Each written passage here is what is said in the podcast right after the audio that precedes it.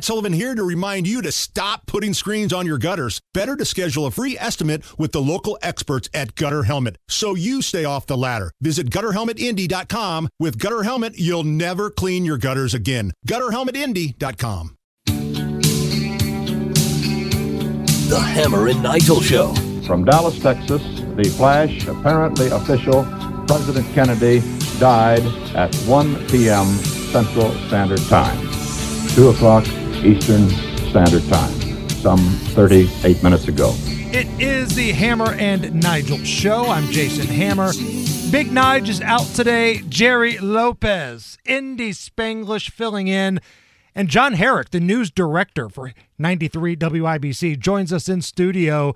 John, you're a busy dude this time of year. You've got duties with IU. Uh, normally, you do some play by play for the high school championships. But tonight, you got a really cool WIBC documentary that's going to air at 7 o'clock.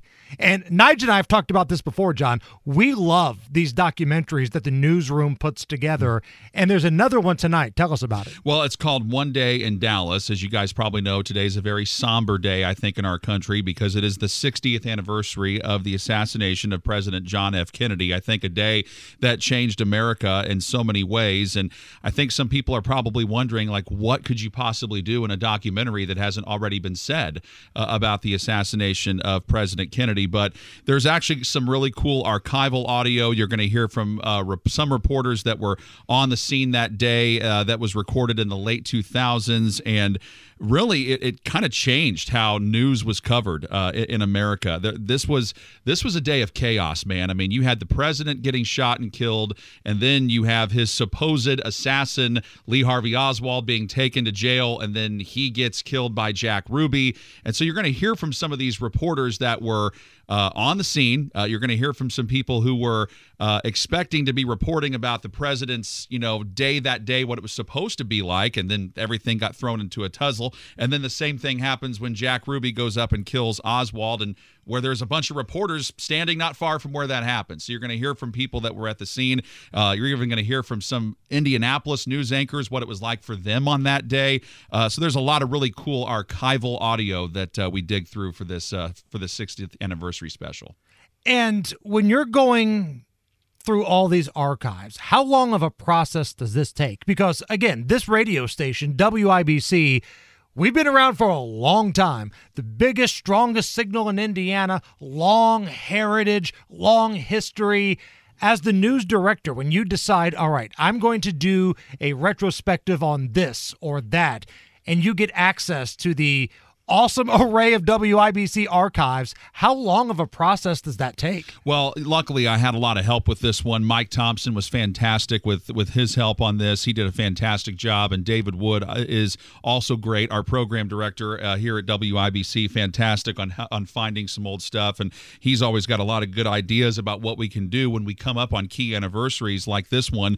Um, thankfully, YouTube is also a big help when you can get access to the public domain. But we also have a reel to reel back there. We have a lot of tapes that um, sometimes it's hard to dust them off and, and go and see if they even still work, but a lot of them still do. And we have a lot of uh, great ways to access uh, that audio, and it, has been a really big help. And then, of course, when you're on a national level and you're going to go see what you know a lot of these other news anchors uh, had to say from other markets, uh, it's it's a little bit easier to find that. But uh, stuff that's here, it, it takes a while. It takes some digging, but we don't mind doing it.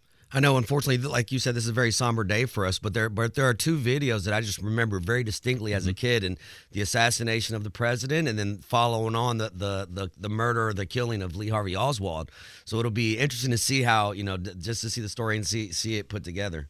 Yeah, and that's that's the other thing too. I mean, everybody has seen the Zapruder film. Everybody sees the probably remembers the the TV footage uh, that day of seeing Ruby just walk right up to Oswald and shoot him. I mean, that stuff is crazy that happened in 1963. Can you imagine if that happened in 2023 with Twitter and all the social media things we've got going on, that would still be uh, a chaotic scene. But uh, this was, we got to do it a little bit through a different perspective because this is audio based. So we got to have engaging audio that's going to, you know, capture the listener's attention. And I think we've, uh, I think we've been able to do that with this one. John Herrick is our guest. He's the news director here at 93 WIBC. Uh, coming up after our program tonight at 7 o'clock, they've got a great 60th anniversary special in regards to the assassination of John F. Kennedy. Uh, John, our news director, put this together. What did you learn in this process? John? Well, I, a lot of people had some fantastic stories. Uh, there was one veteran KRLD reporter named Wes Wise. For those of you who don't know, KRLD, fantastic news talk radio station in Dallas. I mean, this was a guy that went to the scene of the assassination to get information and then um, he ran into a man he knew who happened to be Jack Ruby and interviewed him. And that was before all of that happened. Wes Wise has a fantastic story. You're going to learn a lot about Wes uh, in this special. You're going to learn a lot about uh, the, the challenges that reporters had in those days of how do you get information that works and how do you know when to put it on the air. If you remember, Walter Cronkite was very hesitant to report this on CBS News. It was so unbelievable and how could you how do you know when to report what was right? And they had pictures from the scene and he couldn't even believe what he was seeing. So when he reports it he's obviously very somber. Some reporters didn't even believe it to the point where they would feel comfortable reporting it because it seemed so uh, insane. So you you get to witness throughout the special or li- or listen to, I guess, how these people struggled with this crisis of conscience. How do you how do you go about reporting on the air that this president, this man of great consequence, uh, is no longer with us, and that you're going to end up with more questions than answers when people are asking you, the journalists, all these questions, and it's tough to get answers to them. And 60 years later, this is still a story where people argue about. They have different opinions about. Uh, you know, there's all these conspiracy theories. There have been major news stories throughout the course of time. What is it about this incident, the assassination of John F. Kennedy, that still creates so much debate, so many conversations 60 years later? I think it's because you hear from different people all the time and you witness something that you didn't see before or you hear a reporter's perspective. There, you're, you're going to hear from a lot of people who were either at the scene or near the scene or dealing with the ramifications of this. And you might be, I, have heard some people say there was a conspiracy, then they hear a reporter's account of it and then go, okay, I don't think there's a conspiracy. It seems like Oswald did it. But then you hear from other people and say, no, no, I definitely think there was more than one shooter. I mean, so everybody's opinions are changing, I think, every year based on what you hear. Uh, you, you you may find it tough after you hear the end of this special to even come away with a conclusion.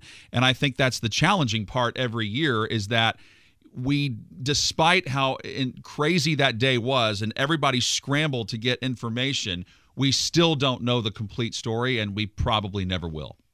Walter Cronkite was the one that basically broke the story on the air. Mm-hmm. You got to keep in mind, 60 years ago, there were very few news outlets. There was no internet, you know, there was no social media. So you had to rely on the news anchor on the networks.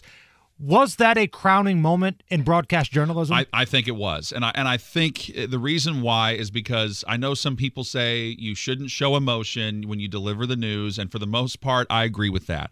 Sometimes, however, you are delivering news that is so impactful so sad and so tragic that if you don't show some emotion, people are going to look at you as you're not human. You're not empathizing with what the country is going through at the moment. And Cronkite did that. He took his glasses off. He was very somber and he couldn't believe what he was reporting. But he knew he had a job to do, and he did it anyway. Uh, some people struggle with that, and, and, I I think I I'm not Walter Cronkite. I'm not saying I am, but like the night of the riots, for example, when I was co-anchoring with Ethan Hatcher, Jason. I couldn't believe what I was having to report. You just don't. It, there's sometimes you're put in a situation like that as a reporter where you have to do what you have to do. And and Cronkite was put in a very difficult situation, maybe one of the most difficult positions any news anchor could ever be in. Because it feels like anytime there's a massive story like this, and we, we see this today, especially with everybody being on social media.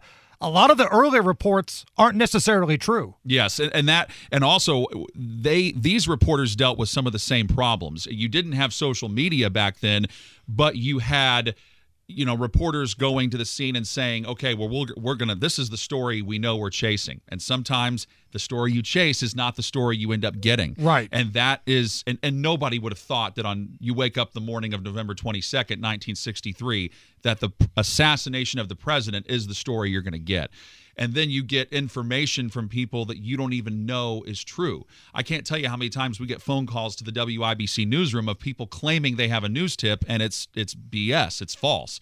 So you it's trying to figure out what's true and what's false. That's been a challenge for I think news journalists forever even with or with or without social media. So tell us one more time, what can we expect at 7 o'clock tonight? You're going to hear uh, a lot about the scene, how the day started for the president, uh, leading up to uh, his decision to go uh, on on this uh, trip to Dallas and what everything happened, everything that ensued. You know the story about the assassination, but then all of the other archival audio that goes with it, including some from Secret Service agents, from journalists, uh, from not just in Texas but around the country. Uh, it's it's going to be very gripping audio that I think you're really going to uh, be immersed by. I don't want to say enjoy because it might be tough to take, but no, but be like audio. I think it's okay to say Yeah. enjoy because the way you guys put these things together, it's a historical trip. It's a you know Yes. trip down memory lane with audio and perspective. And if you're a history nerd or somebody that just remembers these things, yeah, it's okay. And I think this was an event that really, when I studied it in high school, this is what got me into history. I didn't like history very much, but then you study this event and you understand its historical impact, you then start to love history. At least that's the way it was for me. Maybe it'll have that impact for you if you hear the special tonight. And if somebody can't be around a radio tonight, will this be posted online? Yes, it will. It'll go up on WIBC.com later. John Herrick, news director. John, have a happy Thanksgiving, and we'll talk to you soon. All right. Happy Thanksgiving to you guys, too. It's the Hammer and Nigel Show.